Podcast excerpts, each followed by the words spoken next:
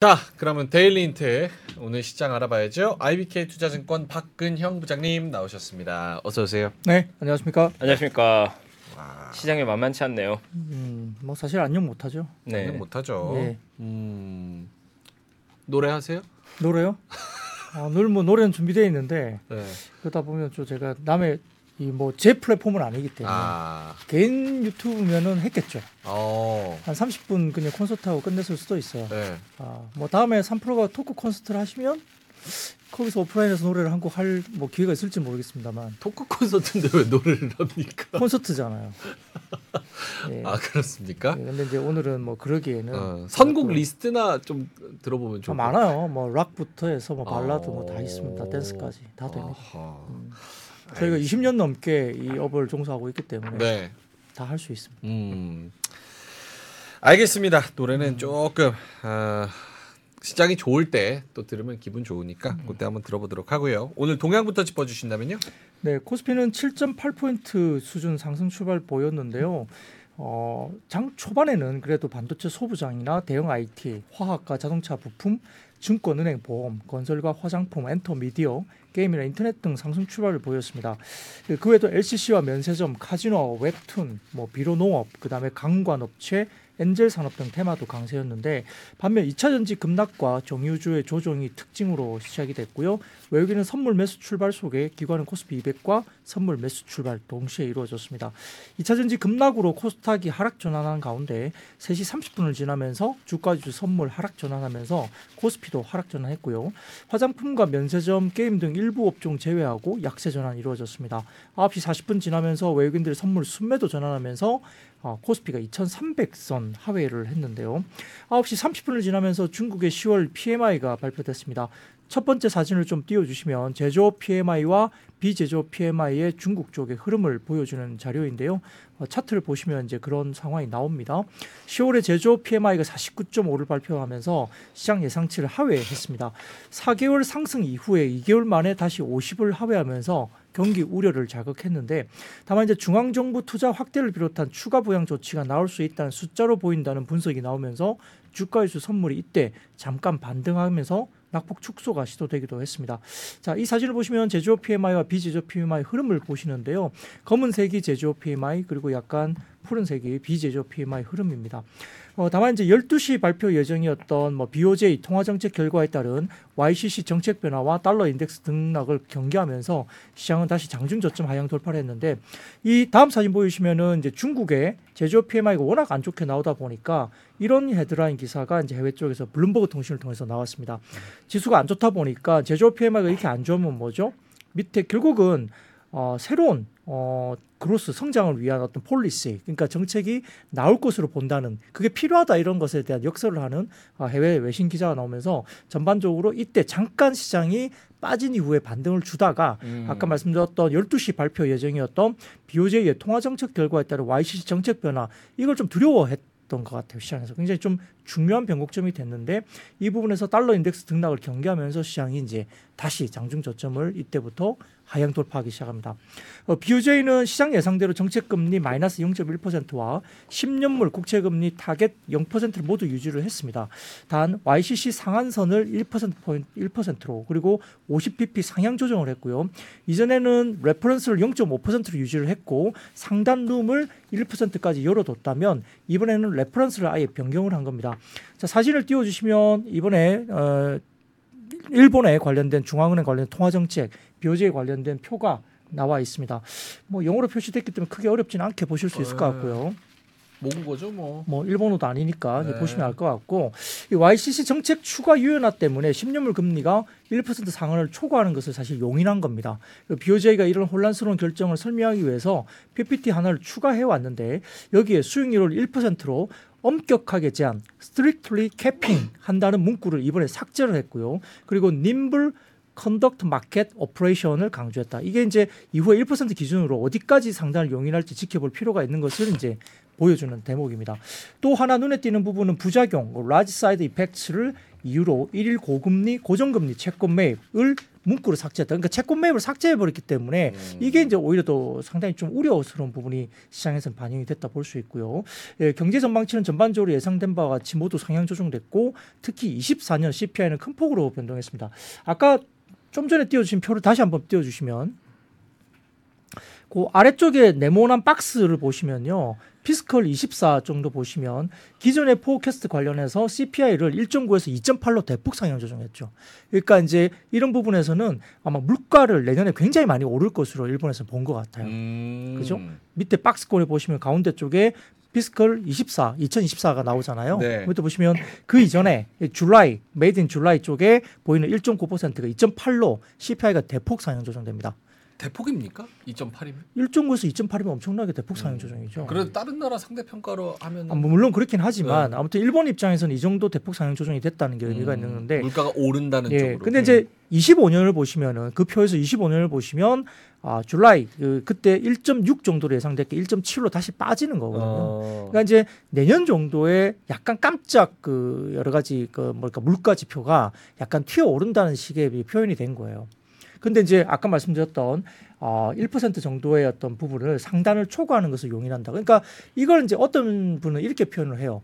이컵 안에 물이 들어 있는데 찰랑찰랑 하잖아요. 넘칠 것 굉장히 좀 두려워요. 근데 그 전에는 그 컵의 뚜껑을 이제 닫아놓고 네. 그 이제 컵을 들고 이제 다니는 건데 이제 이번에 예, 일본의 이 문제는 그 컵 뚜껑을 튀어버리고 아. 그 물컵을 그냥 들고 다니는 그 그런 엄청 느낌. 조심해야겠네. 예, 조심을 해야 되지만 그렇다고 해서 넘친 건 아니죠. 아. 다만 이제 뚜껑이 없어진 정도의 수준으로 예, 너무 이제 과대평가하는 것을 이것에서 너무 두려워하는 것을 좀 경계하자는 표현도 있었습니다. 그래서 참 적절한 표현이기도 하다 느낌도 들었는데 네. 그런 표현을 쓰는 분도 계시더라고요. 음.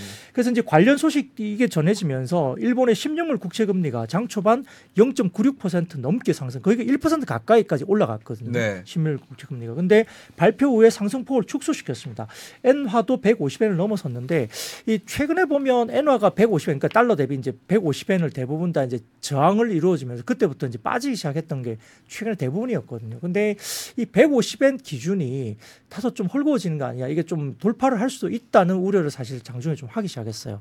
이게 이제 어쨌든 어, 일본 입장 에서도 이걸 갖다가 억지로 막 지킨다는 것이 약간 지쳐가는 것인가 뭐 이런 생각도 좀 하게 될 만큼 오늘 이런 발표가 약간 이런 시장에 영향을 미쳤다 볼 수 있습니다. 그 그러다 보니까 이제 달러 강세를 불러와서 한국 증시에 또 부담을 줬고요. 일본이 YCC 1% 초과 도 사실상 호영이 되면 미국의 국채 금리가 또 오르는 효과도 있을 수 있다라는 불안감을 또 이야기했고 또한 이제 엔carry로 나간 자금이 일본으로 재유입된 가능성이 이제 일단 부각이 됐는데 근데 시장에서 좀 전문가들한테 물어보면 이 네. 엔carry trade를 되게 좀 민감하게 말씀하시는 분이 계세요. 음. 근데 실제는 그렇지 않은 상황입니다. 왜냐하면 NK 트레이드 관련된 비용이 워낙 높다고 해요. 음. 그래서 NK 이것 때문에 뭐 NK 트레이드가 뭐 와서 막 시장 작살난다, 뭐 NK 트레이드 너무 뭔가 막 다 부서진다 이런 말씀하시는 분들이 있을 수 있어요. 근데 실제로는 그렇지 않습니다. 실제로 NK 트레이드 관련된 비용이 워낙 비싸서 그 규모가 별로 크지 않을 것으로 어, 시장은 분석할 수 있습니다. 음. 그렇기 때문에 이제 아까 말씀드렸던 어, 미국, 일본의 10년물 국채금리 빠진 거거든요. 만약 그런 우려가 너무 심하게 나타났다면 NK 트레이드 관련된 부분에 대해서 너무 심각하게 받아들였다면 국채금리가 더 튀어 올랐겠죠. 그러지 않은 거예요. 그러니까 네. 이제 이 부분은 조금 잘 알고 가셔야 될 것 같고요. 이제 교과서적으로는 이것 때문에 NK 트레이드가 엄청나게 뭐 몰려올 것이다. 그런 말을 하는 분들은 교과서를 열심히 보신 분들입니다. 음. 자, 결국 한국 증시는 달러 강세로 인한 원화 강세 폭 축소 그리고 경기에 대한 불안, 일부 테마주들의 급락이 이어지면서 전체적인 투자 심리 위축으로 됐다라고 볼 수 있겠고요. 2차 전지와 더불어서 반도체 관련 보도도 일단 부담으로 작용했습니다. 엔비디아가 중국에 50억 달러 규모의 AI 반도체 공급을 결국 어, 미국 정부의 압력 때문에 하지 못하게 된다 이런 이야기가 나왔는데 근데 엔비디아 쪽에서는 이거 못 파는 거는 다른 데 주겠다 이야기를 했거든요. 그러니까 중국에 못 판다고 해서 엔비디아가 갑자기 이런 게 다 날아가는 게 아니에요. AI 반도체는 못 받아서 지금 안달이기 때문에 뭐 미국이나 뭐 다른 쪽 이런 쪽으로 해서 중국 이외의 지역으로 팔겠다고 이야기를 했기 때문에 이것도 어떻게 보면 너무 자극적인 음. 시각에서 본다면은 중국에 50억 달러 못 파니까 뭐 엔비디아가 어떻게 된다 이렇게 생각할 수 있는데 그거 아닙니다. 더군다나 오늘 좀 약간 반도체 소부장에 영향을 준 게 오늘 반도체 소부장도 꽤 많이 빠졌거든요. 네. 근데 그게 왜 그러냐면 아침에 돌았던 반도체 관련 기사가 잠깐 나왔습니다. 뭐죠? 이게 어떤 내용이냐면 SK 하이닉스가 일부 지방에 국내 지방에 있는 HBM 투자를 지연시킨다. 라는 기사가 잠깐 떴었어요. 근데 이 기사가 삭제됐습니다. 지금 안 나와요 이 기사가 왜 그래요? 모르겠습니다 그건. 근데 오전에 그 기사가 나왔습니다. 국내 지방의 SK 하이닉스 HBM 관련 공장에 대한 부분이 지연된다. 음. 뭐 진행이 안 된다 이런 식의 기사가 나왔었어요 오전에. 저도 그 기사를 봤는데 지금 기사가 삭제됐습니다. 어. 사실 여부를 떠나서 일단 반도체 소부장에 상당히 좀 뭐 부담을 줄 수 있는 뭐 미확인 우리가 뭐 확인할 수 없습니다. 그 기사가 없어졌기 때문에 그런 어, 부담을 줄 수 있는 기사가 나왔다 볼 수 있겠고요. 어, 외국에는 이제 코스피 유통 운송 창고 이제 대부분 매도를 했고 기관도 코스피에서는 음식료와 섬유 의복, 운수 창고 등 일부 매수가 들어왔는데 대부분 보면 음식료하고 섬유 의복 대부분 다 소비재이긴 하지만 좀 방어적인 업종이기도 합니다. 절대 밸류도 좀 낮은 쪽이죠. 원달러 환율도 뭐 1,350원까지 하락폭 대부분 축소가 됐고요. 에, BOJ 관련된 YCC 정책 수정 검토 보도에 밤사이 강세 기록했던 엔화가 갑자기 또 아까 말씀드렸던 약세 전환했기 때문에 일부분도 이제 환율에 영향을 미쳤다 볼 수 있습니다. 업종별로는 한세실업 중심으로 섬유의복이 강세를 보였고요. 그 다음에 보험, 음식료 업종, 통신업 등 고배당 그리고 경기 방어 업종들은 상승 또는 하락이 상당히 제한적이었다. 그러니까 굉장히 방어 업종 중심으로 시장이 그래도 견뎠고 영풍제지 하한가 지속 속에 종이 목재 약세였고 테슬라 급락 영향에 2차 전지 value chain도 또다시 변동성 확대되면서 2차 전지 value chain 급락했습니다. 반도체 같은 경우에 삼성전자 실적 conference call 진행 중에 어, 굉장히 좀 나쁘지 않은 내용이 나왔기 때문에 분위기는 괜찮았는데 아까 제가 말씀드렸던 반도체 소부장에 영향 미친 아침에 그 삭제된 사라져버린 그 기사 내용 때문에 네. 굉장히 소부장이 좀 안 좋게 나왔고 음. 엔비디아가 또 중국으로 HBM 뭐 못파네 AI 반도체 못파네 이런 기사 또 나오다 보니까 이제 소부장 쪽에 영향을 또 막 받았고 이런 부분들이 좀 많이 빠졌다 볼 수 있습니다. 코스닥은 외국인 기관 매물 출회되면서 9개월 만에 740선 하회했고요. 업종별로도 일반 전기전자와 반도체, IT 하드웨어 약세였고 특히 2차 전지 소재주 약세로 지수 하방 압력 가중되면서 코스피 대비 상대적인 약세가 전개됐습니다.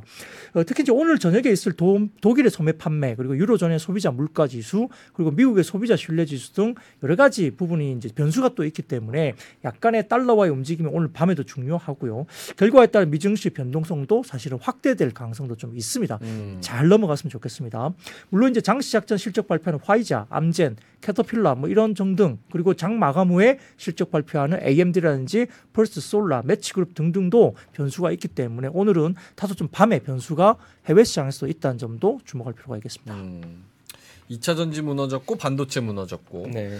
이러다가 저기 애플 실적하고 FOMC에서도 한 대 더 얻어맞는 거 아니에요? 네, 사실 오늘 시장은 오전에 시장의 기대감이 사실 좀 무너지면서 오늘 투심이 좀 붕괴된 모습 나왔고 음. 오늘 장이 개인적으로는 조금 조정이 좀 더 깊어질 수 있겠다는 힌트를 주는 하루가 아니었을까. 네, 시장은 약간 불안감을 많이 느끼는 것 같습니다. 오, 오늘 더 떨어질 수 있을 뭐 그런 느낌을 받았다고요? 왜냐하면 의미 있는 지지대를 뭐 버티지 못하고 수급 쪽으로 흘러내리는 장이었으니까 우와. 조금은 더 아래쪽으로 열고 봐야 되지 않을까. 근데 하단이 뭐 그렇게 좀 깊을 것 같지는 않은데 봐야겠죠, 그건. 부장님 좀 어떻게 해주세요. 반대 반대 의견. 반대 의견요? 어떤 반대? 아니 더 흘러내릴 수도 있대잖아요. 뭐 그럴 가능성이 있죠. 그 부분은 이제 valuation을 떠나서 수급적인 이슈이거든요. 지금은 와. 시장의 수급 주체가 상당히 부재한 것 같고요. 뭐 외국인들은 여전히 뭐 환율 움직임 때문에 특히 오늘도 팔고 선물까지 플레이를 하고 있고 기관은 뭐 살 생각이 당연히 없겠죠. 뭐 개인만 받치고 있는 시장이고 그러면 더 빠지면 항상 이제 우리가 이야기하는 뭐 신용이나 담보 이슈가 또 있고요.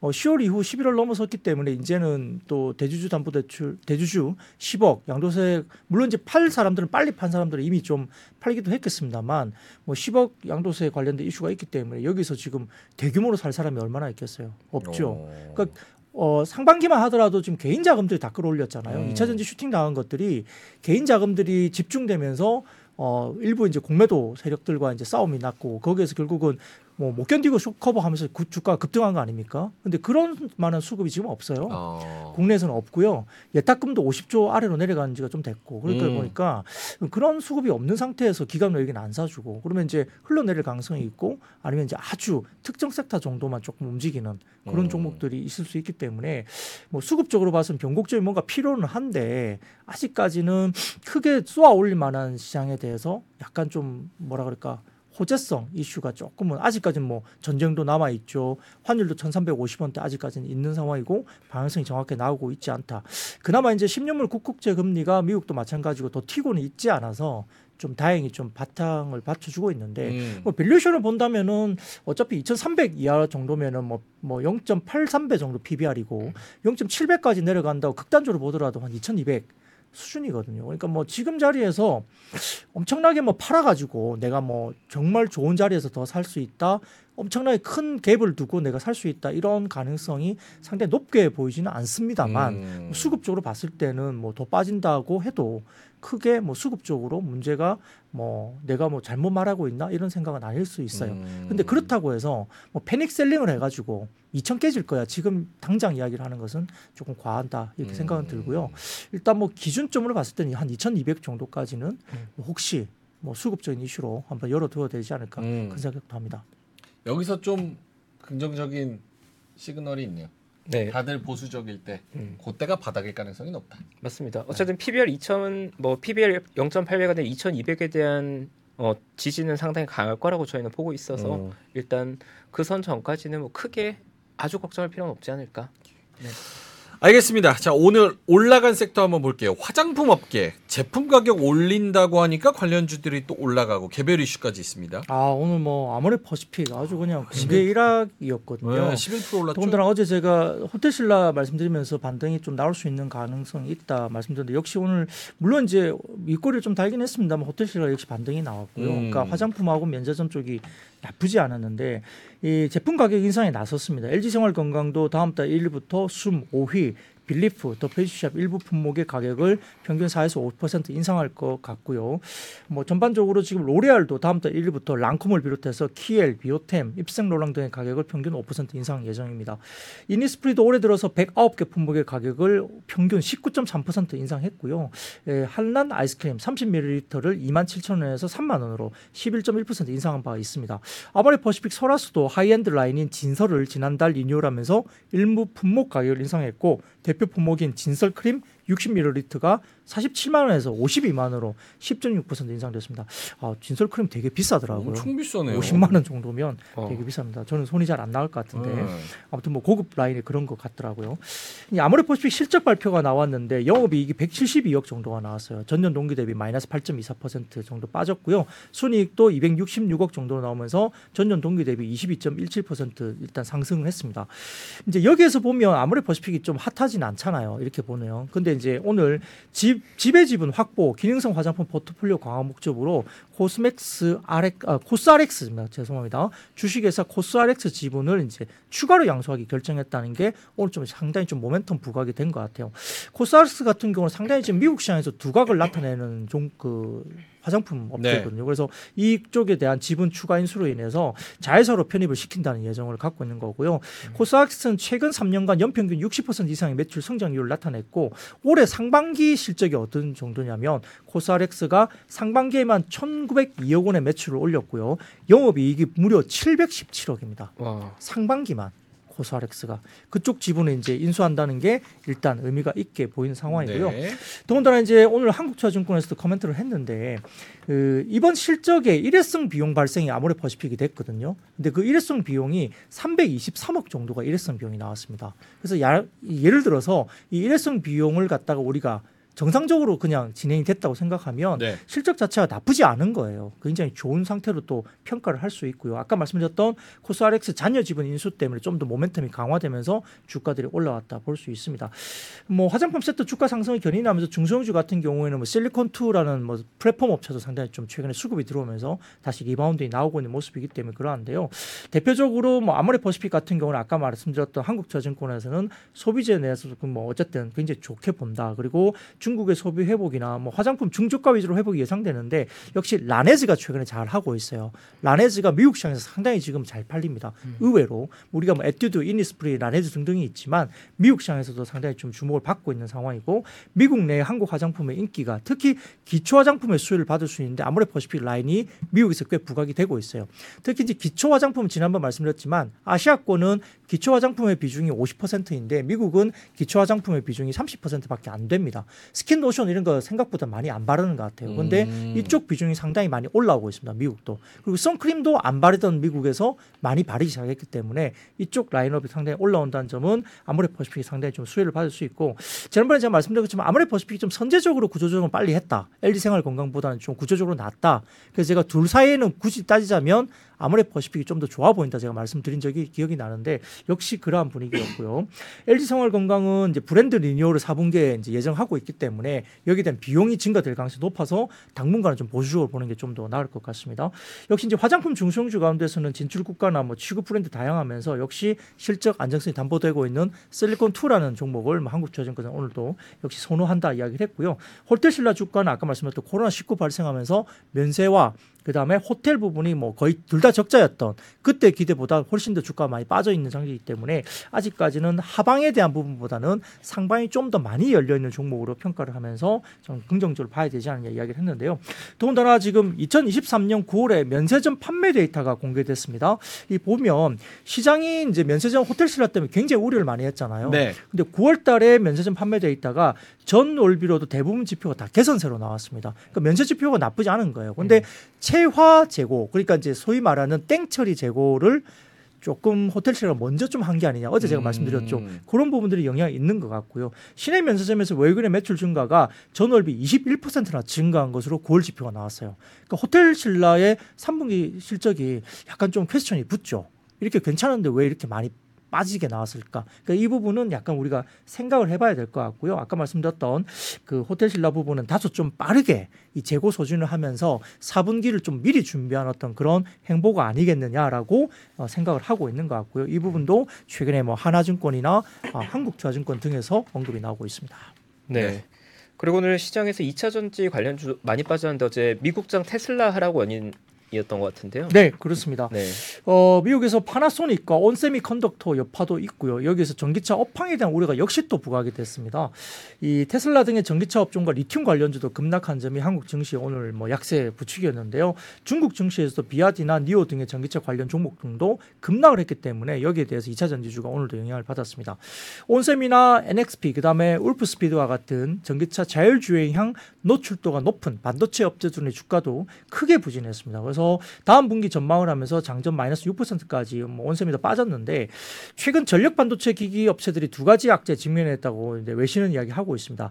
글로벌 전기차 수요 감소가 첫 번째 이유고요. 두 번째로는 트럼프 대통령의 당선 가능성이 증가하고 있는 모습입니다. 물론 이제 말씀드렸듯이 트럼프 대통령이 증 어, 만약에 대통령이 당선된다 하더라도 당장 그 법을 완전히 180도 뒤엎을 수는 없는데 약간 뭐 우리가 보조금을 준다든지 이런 것들에 대한 여러 규제가 상당히 좀 강화되면서 상당히 좀 괴롭힐 가능성이 있다 이렇게 보는 거잖아요. 센티는 상당히 좀 악재이죠. 포드와 GM의 전기차 계획 축소로 인해서 SIC 그 관련된 수요 감소도 예상되고 있고 트럼프 대통령 당선이 만약에 된다면 전기차나 신재생 에너지 쪽에 센티가 좀 안 좋아질 수 있다 이런 전망이 동시에 작용하고 있습니다. 외신에 따르면 파나소닉의 배터리 부분의 연간 영업이익 전망치를 1,350억 원에서 1,150억 원으로 15%나 하향 조정을 했습니다. 파나소닉. 근데 파나소닉이 어디에 들어가죠? 테슬라에 들어갑니다. 그러다 보니까 직격탄을 맞는 건데 음. 자 로이터 통신 다음 사진을 좀 띄워주세요. 띄워주시면 로이터 통신에서 나온 음, 그 패나소닉 관련된 헤드라인입니다. 이 관련해서 테슬라 등 주요 자동차 업체들이 금융 비용 증가에 따른 자동차 수요 감소, 중국과 유럽의 저성장 등으로 자동차 공장 확장 계획을 늦추고 있다. 그래서 AMPC 수력을 감안한다면 이익 하향 수준보다 전기차 수요 감소 폭이 훨씬 더 클 수도 있다. 재고 조정을 해서 파나소닉은 7월에서 9월 사이에 일본 배터리 공장 생산량을 4월에서 6월 대비 60%나 감축한 것으로 나왔습니다. 그러니까 패나소닉이 바로 테슬라 쪽의 지향으로 보고 있기 때문에 이 부분이 영향을 미친 거겠죠. 여기에 따라서 테슬라 주가도 4.79% 급락을 했고요. 일부 언론에 따르면 또 LG 에너지손의 배터리가 국내 전기차 화재 발생 원인에서 압도적인 1위를 차지했다. 뭐 이런 뉴스가 또 나온 것 같아요. 이 센티에 영향을 주는 거거든요. 음. 그래서 이런 부분들도 약간 좀 움직임에 대해서 좀 부정적인 영향을 미쳤다 볼 수 있습니다. 그런데 그나마 이제 오늘 미래세증권에서 그래도 이 부분에 대해서 조금 과하지 않느냐. 뭐 미래세증권은 좀 좋게 보는 뭐 사이트예요. 그러니까 우리 어, 리서치 중에서는 그래도 2차 전지에 대해서 좀 긍정적으로 보는 부분인데 자 첫 번째 사진 띄워 주시면 그 내년에 EV 판매량은 29% 정도 성장할 것으로 예상을 했습니다. 주가 반등에 필요한 조건을 리튬으로 봤는데 24년, 25년 EV 수요 예상치는 각각 24년 10% 그리고 25년은 7% 하향 조정되고 있다고 평가를 했습니다. 그게 왜냐하면 이 표를 보시면 그 각 해마다 2018년, 19년, 20년, 23년까지 각 해에 그 전기차의 EV의 수요 전망치를 쭉 이게 평가했던 그림을 그려놓은 거예요.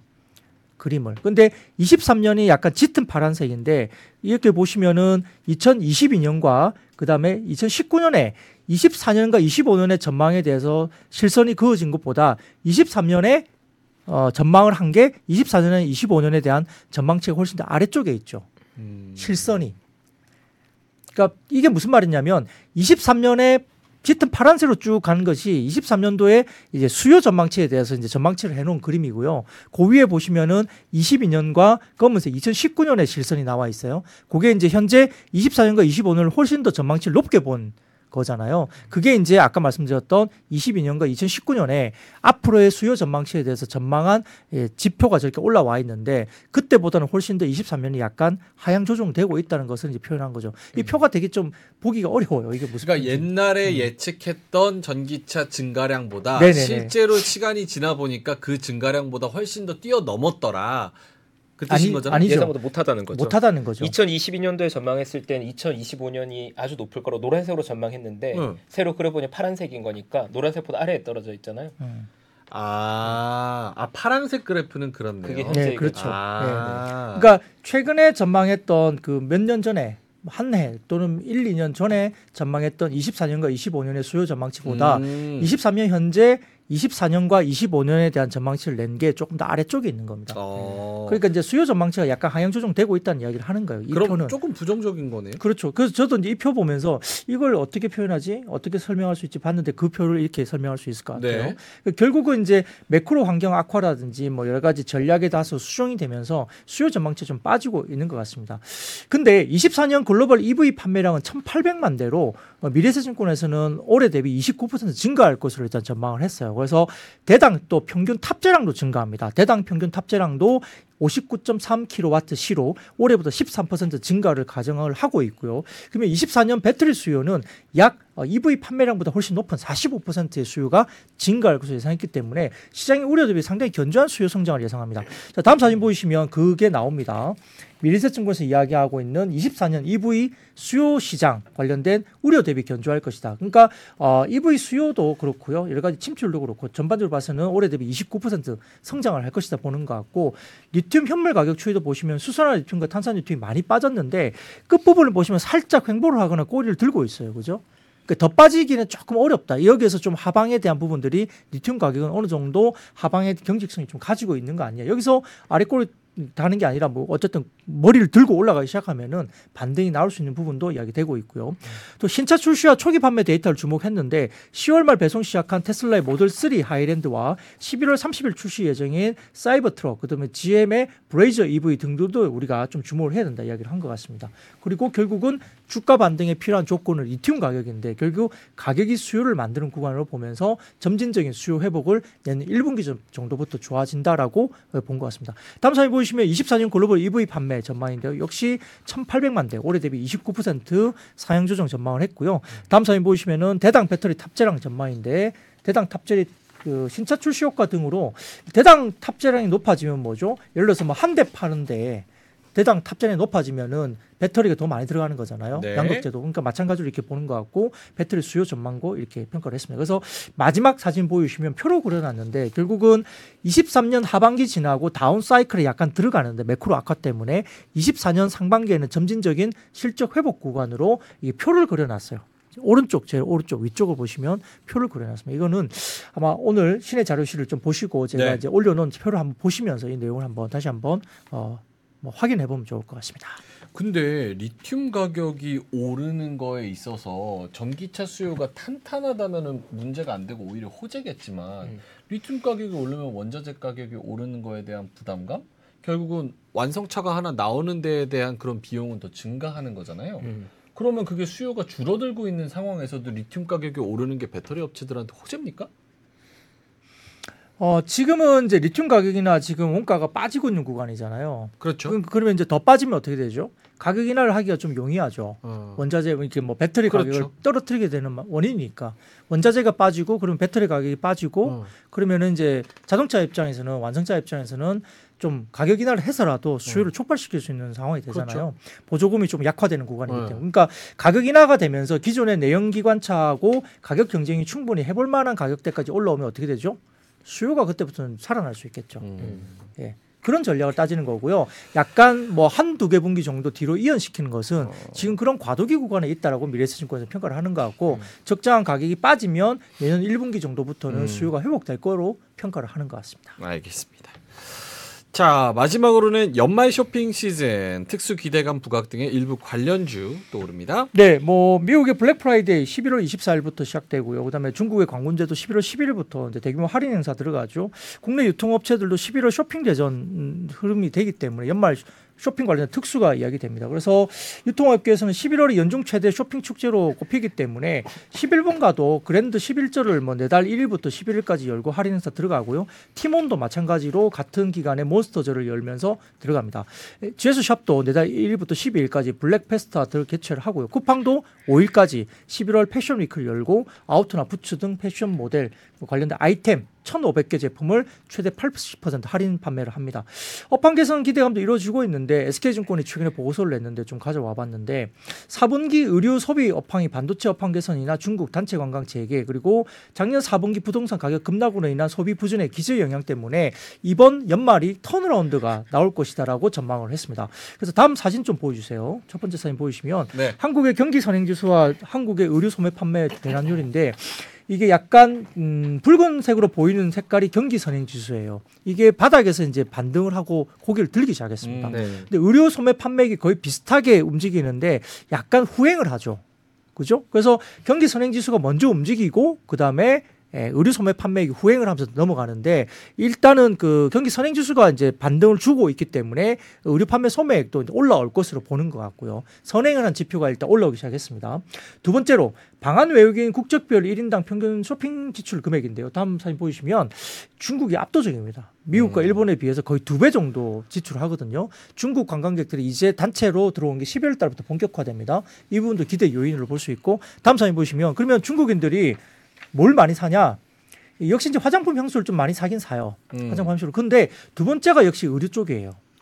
의류가 만만치 않게 삽니다. 네. 근데 이제 지금 좀 달라질 수 있어요. 화장품 향수보다는 뭐 예를 들어서 뭐 어, 피부과를 가거나 다른 음. 병원을 가거나 그럴 수 있는데 아무튼 의류가 어, 중국인 품목별 소비 지출에서 거의 20%에 달하는 상당히 높은 품목 중에 하나입니다. 음. 그 부분도 일단 좋은 거고요. 다음 사진 보시면은 미국의 의류 수입 단가나 원면 선물 가격인데 2022년 9월부터 원면 선물 가격이 계속적으로 본격적으로 하락했거든요. 근데 이게 이제 원재료가 부각되는 게 3개월에서 6개월 정도 뒤에 원재료가 투입돼요. 네. 그러면 의료업종 입장에서는 원재료가 이제 점점점 이제 낮게 투입되는 시기가 들어오고 이런 것들이 이제 선물 가격이 반영이 되는 거죠. 음. 본격적으로 하락했죠. 그다음 사진 보시면은 한국의 의류 소매 판매가 의류 소매 가격인데요. 역시 올해 4분기를 기점으로 의류 소매 가격 안정화 구간에 진입할 것으로 SK증권은 평가를 했습니다. 네. 그러니까 이제 바닥권의 이야기 나오는 거죠. 마지막 사진 보시면 패션 유통 합산 시가총액과 아, 관련된 멀티플인데요. 거의 뭐 4배, 5배 정도까지 음, 빠져 있어요. 싸요. 멀티플이 빠져 있다는 것도 장점으로 평가했기 때문에 오늘 일부 이제 의료 쪽이 튀어 올랐다 볼 수 있겠습니다. 알겠습니다. 네. 우리 꼴째님께서 박근영 부장님께 어, 역시 글로벌한 3% 응원의 마음. 엔화를 주셨습니다. 음. 3,200엔 주셔가지고 도쿄에 계신 저희 큰 누님이십니다. 어, 네. 아 그래요? 아 저희 친누님은 아니고요. 저희 이제 아, 구독자분들의 큰 누님. 네. 아, 실버엔트님이시죠. 두 분이서 좀 나눠 가지시면 좋을 것 같아요. 아니요 에? 여기에 들어오는 것은 뭐 당연히 네. 부장님 아니죠. 그럼요. 여기 플랫폼에 기속되는 거죠.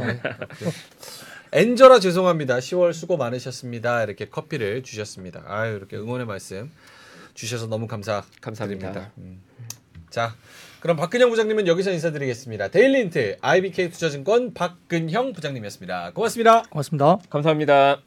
외환위기 오는 거 아니에요? 금융위기 오는 거 아니에요? 이런 질문들을 좀 굉장히 많이 받았었습니다. 탐욕이 되게 강했을 때 위험자산으로서의 극단적인 쏠림이 나타나고 공포감이 극에 달했을 때 안전자산으로서의 극단적인 쏠림이 나타나거든요. 과거의 일이 미래에 똑같이 일어난다 이건 아니지만 그때 당시에 위기 상황에서는 어떤 공통점들이 있었는지를 음. 보면서 우리가 대비를 하는 방법도 고민해 볼 수 있고요. 과거를 제대로 이해하는 순간 위기의 실체가 드러납니다. 오건영의 현실 경제 이야기를 서점에서 만나보세요.